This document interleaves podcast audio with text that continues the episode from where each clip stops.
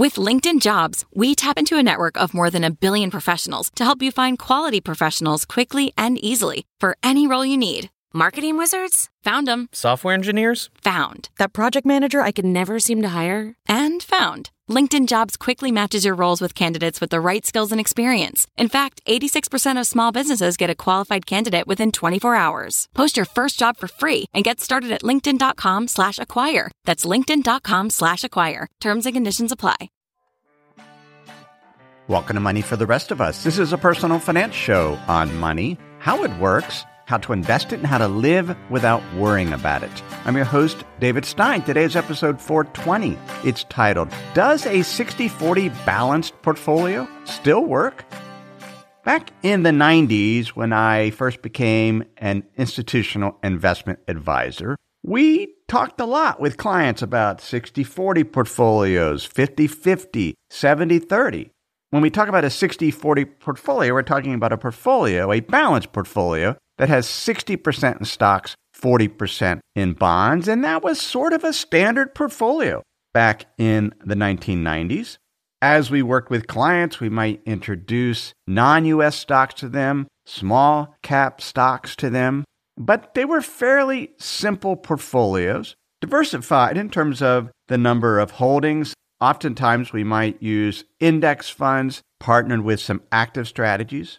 But then, as we got into the 2000s, we started introducing additional asset classes to our clients. It could be public real estate investment trust, non investment grade bonds, private strategies such as leveraged buyout funds, private real estate, even some hedge funds.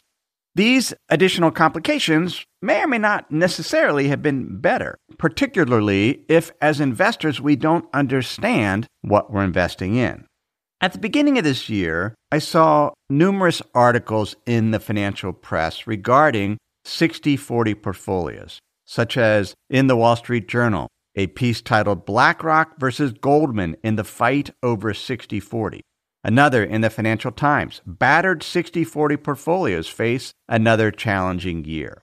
I'll admit, I don't spend a lot of time thinking in terms of 60 40 portfolios or 50 50 portfolios. We do have some static model portfolio examples, some money for the rest of us plus, that are 60 40 or 70 30. But generally speaking, my portfolio, for example, I don't consider 60 40 because I have numerous other asset classes the adaptive model portfolios that we have have some additional asset classes, but it is a straightforward way to structure portfolio. And it's been incredibly successful.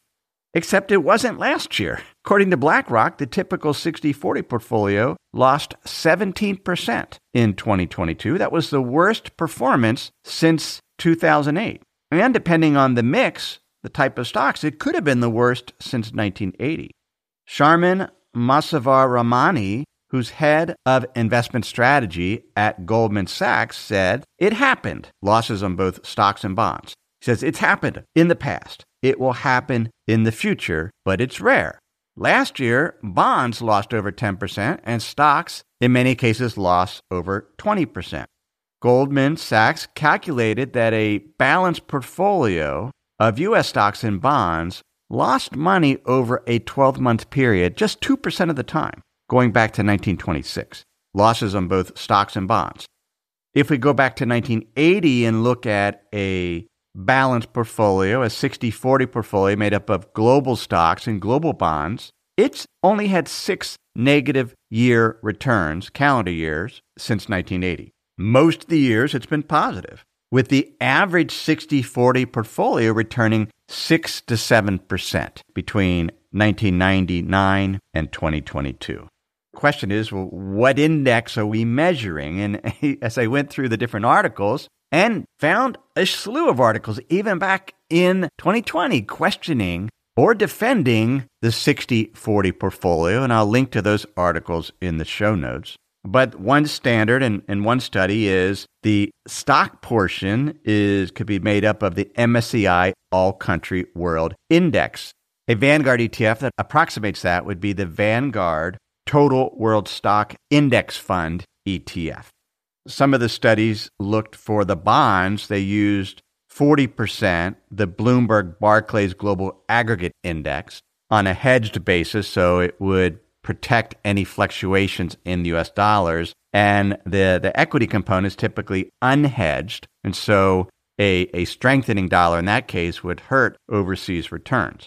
Now, there are balanced portfolios made up of the S&P 500 index, 60% just US stocks, and the Bloomberg Barclays US Aggregate Index, just US bonds, and BND, the Vanguard Total Bond Market Index Fund ETF, would be an approximation of the US aggregate. So there's different ways to structure these portfolios, but why do it? James Mackintosh, writing in the Wall Street Journal, wrote it gives an investor these 60 40 portfolios, or, or it could be 50 50, 70 30. It gives an investor decent exposure to growth through the stock element, steady income from the bonds, and a cushion during recessions when stocks often fall hard and bond yields usually fall, increasing bond prices. Plus, it's easy, he writes. So we get the growth component, we get the dividends from stocks, plus the growth of those dividends over time as earnings grow, and we get income and stability from the bonds. We get diversification. Mackintosh continues The best argument for sticking with 60 40, at least as a base, is that it's a decent neutral portfolio when we don't have any idea about how the future will work out. Bonds have sometimes lost money at the same time as stocks for extended periods in the past, but not often. There's a diversification benefit of having stocks and bonds in a portfolio. If we look at the daily returns of stocks and bonds and look at them over a series of one year periods, whether their prices move in tandem or they move counter to each other, since 2001, bond prices and stock prices have been negatively correlated. That means that as stock prices have risen, bond prices have fallen because their yields have typically risen, which means as the stocks have fallen, we often see the bond prices increase because the yields on bonds fell just like the stocks did. But it hasn't always been that way. From 1984 to 1998, bond prices and stock prices were mostly positively correlated. Stock prices were increasing and bond prices were increasing also as interest rates and bond yields fell. Now, it was actually a great time to be invested in even in a balanced portfolio then because bonds were doing incredibly well and stocks were doing incredibly well as interest rates fell. But generally, there's a correlation benefit, particularly when stocks sell off. Bond prices have generally appreciated, but not last year. Last year, interest rates increased significantly, bonds lost over 10%, and that upward pressure on interest rates plus inflation pushed down the price of stocks and the value of stocks. Another proponent for a 60 40 type balanced portfolio is John Bilton. He's head of global multi asset strategy at JP Morgan Asset Management. Last December, he wrote, Investors can view the past year's volatility as bringing market pricing back to par. The reversal of cyclical elements of asset returns, like starting yields and valuations, swung from headwinds to tailwinds. What does he mean? When we model out expected returns, and we do this on Money for the Rest of Us Plus, and certainly we discuss it in the podcast, we look at starting conditions. What are the starting yields for bonds? As we talked about in our bond masterclass a few episodes ago, that starting yield on bonds is an excellent predictor of what the total return will be over a 7 to 10 year holding period. Now, with interest rates higher, that means the expected return for investing in bonds is now higher. We've also seen the valuations for stocks get lower. They're cheaper, which means the expected returns for stocks is now higher than it was a year ago. John Bilton of JP Morgan Asset Management continues Our annual long term capital market assumptions forecast returns for a dollar denominated 60 40 stock bond portfolio over the next 10 years leaps from 4.3% last year to 7.2%. That's their highest projected return for a 60 40 portfolio since 2010 and it's above the, the 10 year rolling annualized average return that a 60 40 portfolio has returned based on their calculations of 6.1%. on Money for the Rest of Us Plus, we have a static 60 40 portfolio made up of the Vanguard Total World Stock Market ETF and then 40% in the Vanguard Total Bond Market ETF. The expected return of that portfolio now is 6.3%, with a probable range of 3.4% and 7.5%. A year ago, January 2022, the expected return of that 60 40 mix using those two Vanguard ETFs was 4.2% expected return, with a range of 1.4% and 6%.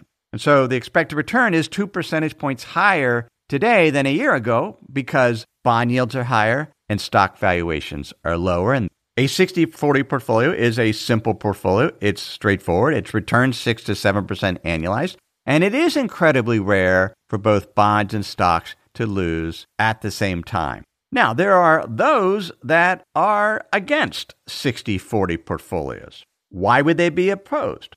The primary reason I saw was because those analysts felt that the returns were not high enough for the investor to meet their target.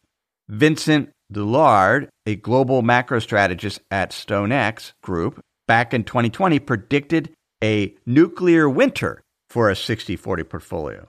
He said it's hard to see where your equity returns come from, and low bond yields will not help offset a poor performance from the share market. It's just math. He's looking at the starting conditions back in 2020 and suggesting some individuals and institutions, the expected returns too low. So they're going to have to move into other higher performing asset classes. He, he said long term asset allocators will need to find a replacement strategy if they are to meet their target returns.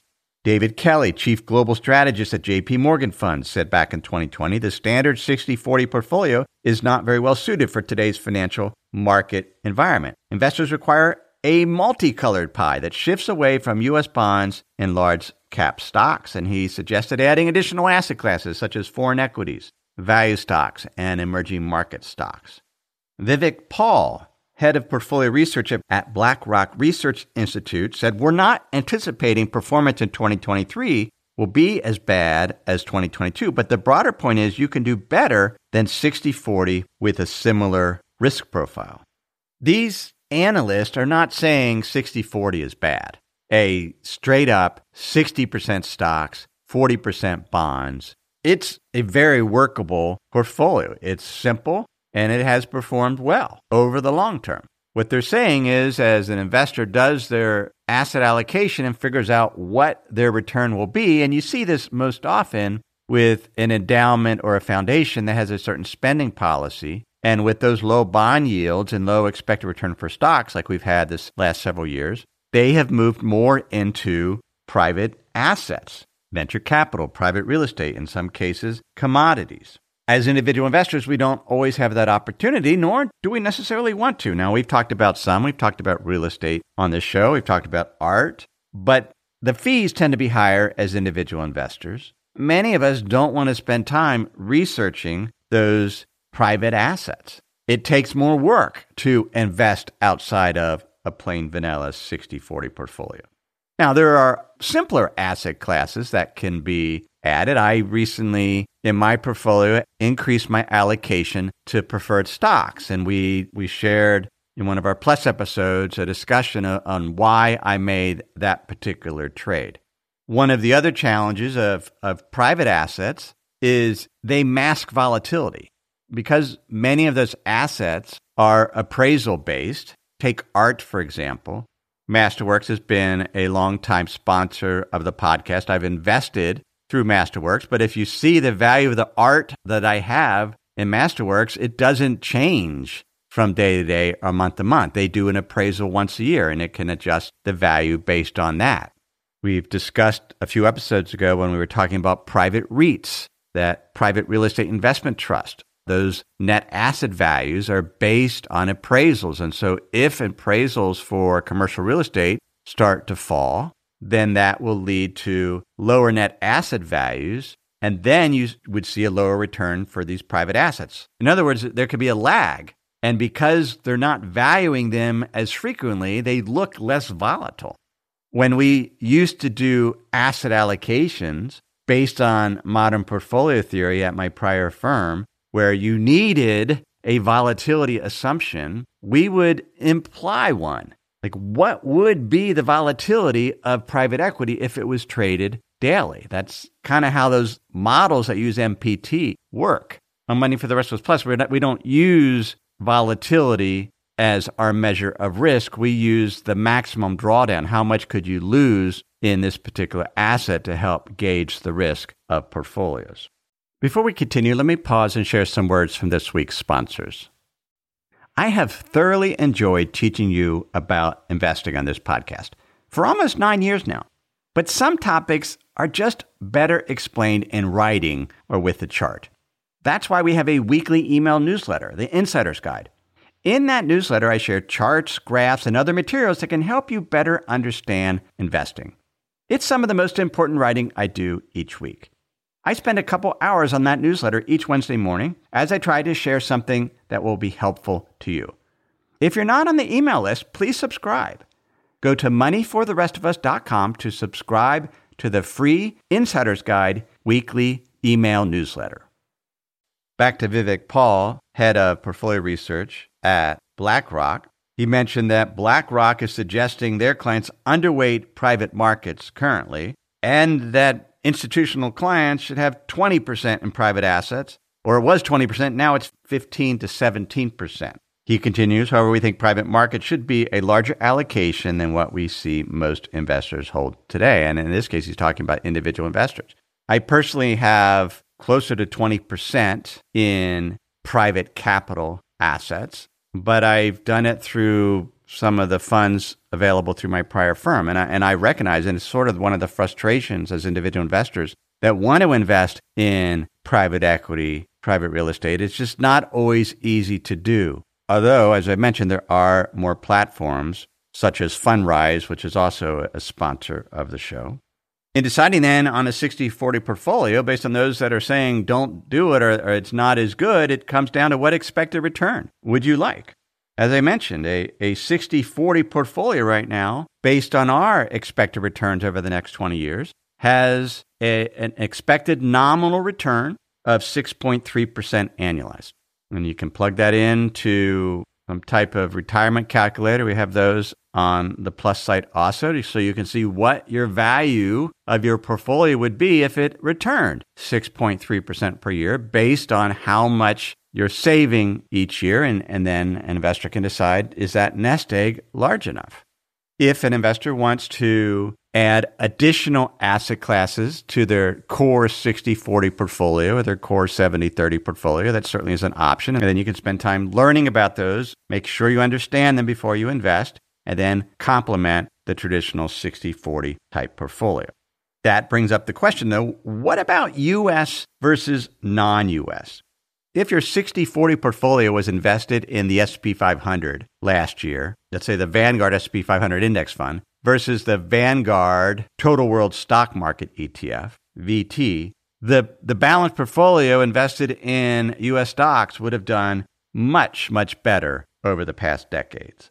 One of the software tools that we've been developing and will hopefully roll out here in the next month or so is the ability to look at the returns of different stock indices around the world and deconstruct what were the drivers of the returns. If we look at US stocks, for example, they've returned 12% annualized over the past decade. If we break those down into the components that contributed to the returns, 1.9% was dividend yields, 7.2% was earnings growth, and 3.1% was from the valuation change. U.S. stocks got more expensive over the past decade. A decade ago, the PE of U.S. stocks was 15.3. Now it's 20.8, and that, that added 3.1% per year in contribution to the return. In other words, if the return had just been the dividend yield plus the earnings growth, the return would have been 9.1%.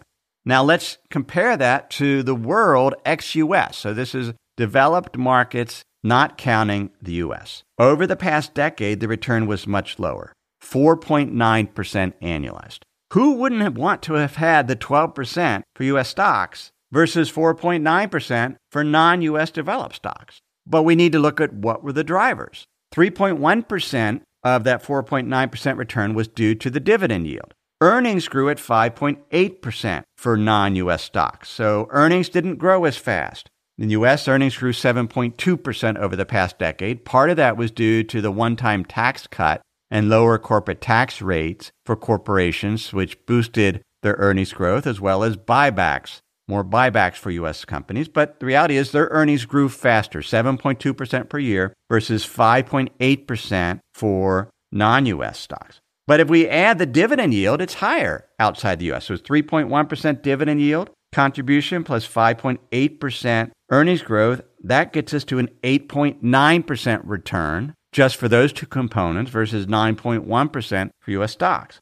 But there were some performance drags for non US stocks. Valuations got cheaper and detracted about 0.9% per year from that return because the PE of non US stocks went from 15.8 10 years ago to 14.4.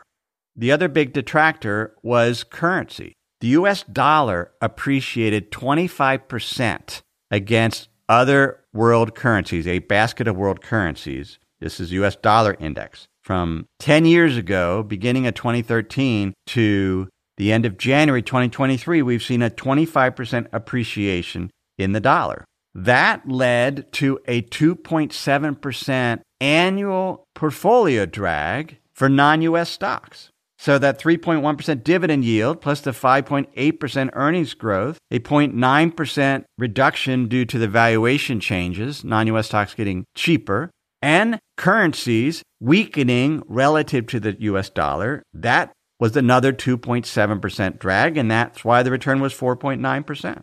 The question is, as we go forward, will that change? could we get a tailwind from a weakening US dollar? If, if the dollar just weakened from 114, this is the US dollar index, down to 105, that would add 80 basis points per year in return over the next decade.